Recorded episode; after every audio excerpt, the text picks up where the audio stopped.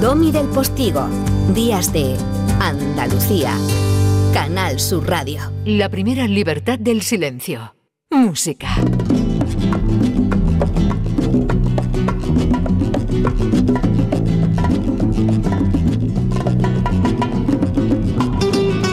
Lo que está haciendo el profesor José Manuel Gil de Gálvez como servicio público en esta recachilla de radio, en nuestros días de Andalucía, la radio pública de los andaluces y las andaluzas, para mí al menos, lo digo con toda modestia, es invaluable. Quiero decir, no sabes cuánto te agradezco que yo personalmente esté aprovechando mi trabajo para aprender tanto, y supongo que muchos andaluces y andaluzas también estén aprendiendo de tantos compositores o compositoras y compositoras, quiero decir, la copulativa, de tantos intérpretes, de tantos músicos andaluces, estamos más o menos en siglo XIX y XX, que han aportado tanto al mundo y que son prácticamente desconocidos en nuestra tierra.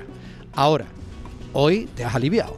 Sí, Domi, buenos días. Hoy traemos al gran Paco de Lucía. Claro, es que esto no es un descubrimiento. No, ninguno, pero merecía... Has aprovechado la actualidad. Efectivamente, hemos aprovechado esta pieza entre dos aguas, este trabajo, esta rumba flamenca instrumental. Que ya suena en el reloj del Ayuntamiento de Algeciras, su Algeciras, al menos 2 veces al día. Efectivamente, es un dato importante porque, bueno, Paco de Lucía, hoy traemos aquí su dimensión más apegada a su aportación al mundo propio de la guitarra clásica y de la composición académica, porque siempre hemos estado hablando evidentemente de su palo principal, que es el flamenco, pero él hizo mucho también, le dio mucha espontaneidad a piezas clásicas, mucha frescura, y los músicos clásicos esta cuestión tenemos que reconocerla y sobre todo disfrutarla del gran maestro, ¿no? Uh-huh. Fíjate, Paco de Lucía, bueno, ¿qué voy a decir? Todo el mundo lo sabe, grabó 38 discos, ganó 2 premios Grammy Latino, premio Príncipe de Asturias, en fin, estamos ante un grande.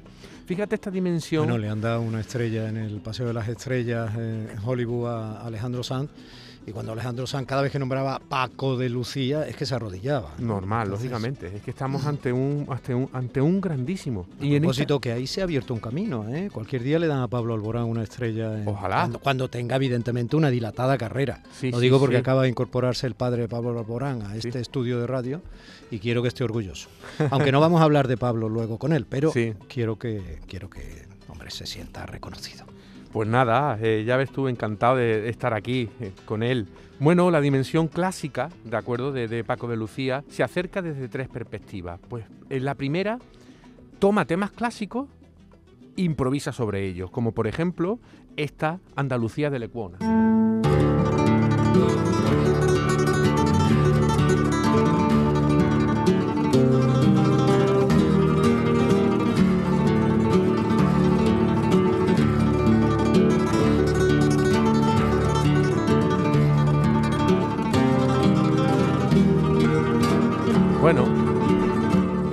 Maravilloso con esta pieza, como no puede ser de otra manera.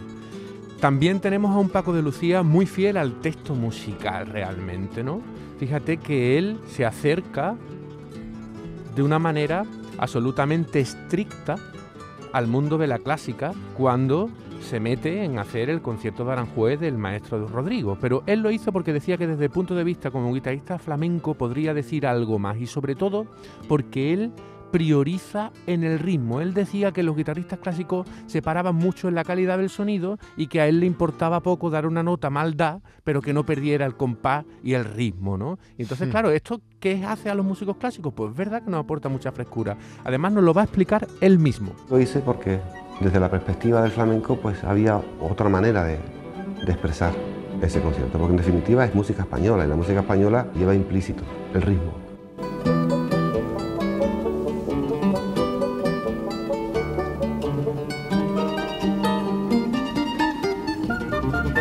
Fíjate cómo nos lo comenta el diario El Comercio de Perú. Dice: recuerdo que el concierto de Aranjuez lo aprendí solo, en mi casa de Yucatán. Me encerré un mes con todos los discos, el libro del concierto, el pentagrama con el nombre de cada nota. Entonces yo no sabía ni el valor de las notas, si una blanca era un compás entero, no sabía nada. Pero con el disco, con las notas y mirando mis papeles, me saqué el concierto entero. Un 80% fue por oído y el otro 20% mirando las notas del pentagrama. Uh-huh.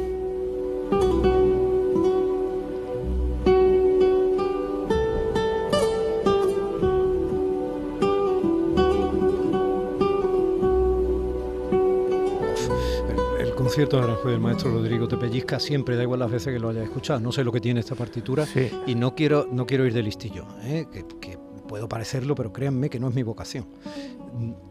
Paco de Lucía, o sea, yo noto cuando una... Sí. Me puedo equivocar, ¿no? Pero yo noto cuando una interpretación es de Paco de Lucía. Hombre, claro, porque tiene un toque especial, no sé si que te llega al alma. El mordente, eso que ha hecho, tiene un mordente muy suyo. Quizás y enseguida te sitúa en él, ¿no? Ese pellizco que tú has dicho, efectivamente. Por favor, qué belleza. ¿Esto lo tocas tú, Salvador? Sí, se ríe, pero Salvador lo toca todo también, ¿eh? Lo canturreo. Bueno, y Paco de Lucía, en su fidelidad al texto clásico también, pero con algunas improvisaciones, era un gran amante de Falla, que era paisano suyo, gaditano. Él decía que tenía algo distinto a todos los músicos y que siempre tuvo muchas ganas de tocar a Falla, ¿de acuerdo? Pero que quería hacerlo como Falla lo escribió, ¿no? Lo compuso, ¿no? Y bueno, aquí lo tenemos en el registro clásico tocando la danza española.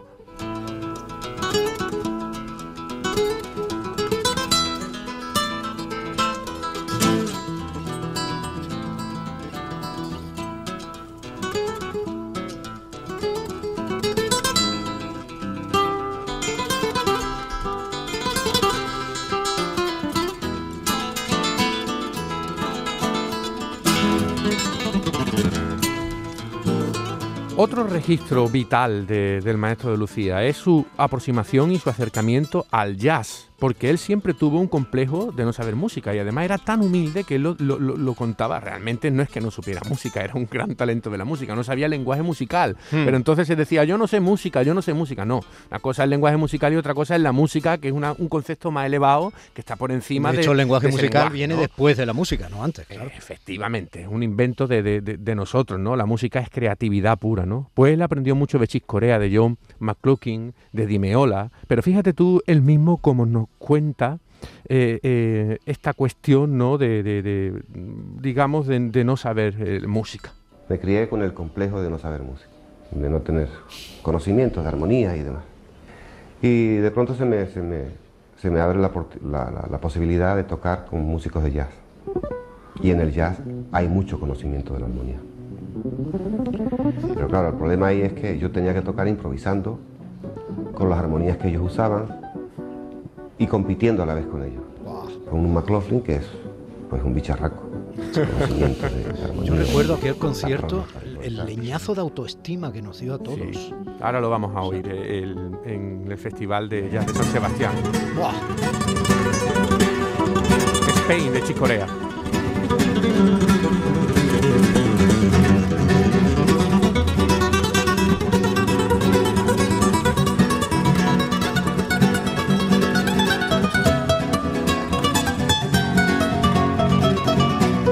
Es imposible bajarse de ese caballo, sí, es que es imposible.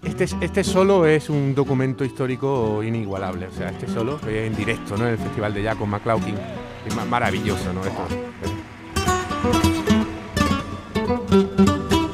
Esto se ha convertido en un clásico, está ya casi, se ha adosado nuestros genes devenidos, no los que traíamos, sino los que vamos luego, ojalá, los que vamos luego a ir aportando a los demás. Y fíjate, Domi, también, ¿por qué no recordar su acercamiento a melodías populares en su comienzo, de acuerdo? Que grababa mucho con su hermano Ramón de Algeciras, ¿no? Este Paco de Lucía más tradicional, ¿no? Hemos querido poner un poquito la guinda, pues, en esta parte de Paco, ¿no? Que se aleja, no se aleja, es Paco flamenco, pero en otro registro. Y nos ayudó muchísimo a todos los músicos clásicos. Y me gustaría quedarme con una última frase que dice: lo que la gente de la calle suele llamar grandes genios, yo no creo en eso de los grandes genios. Pienso en gente que trabaja y ha trabajado mucho y que tiene talento. Y algo común para esa gente, la sensación de que no saben nada. Los grandes genios de verdad, la gente grande de verdad, suele manifestarse con esa modestia no impostada. Profesores, un verdadero lujo. Hasta la semana que viene. Un abrazo. Y enhorabuena, Algeciras, por la decisión. Suena Paco de Lucía en el reloj del edificio de todos de su ciudad. En Canal Sur Radio, Días de Andalucía, con Domi del Postigo.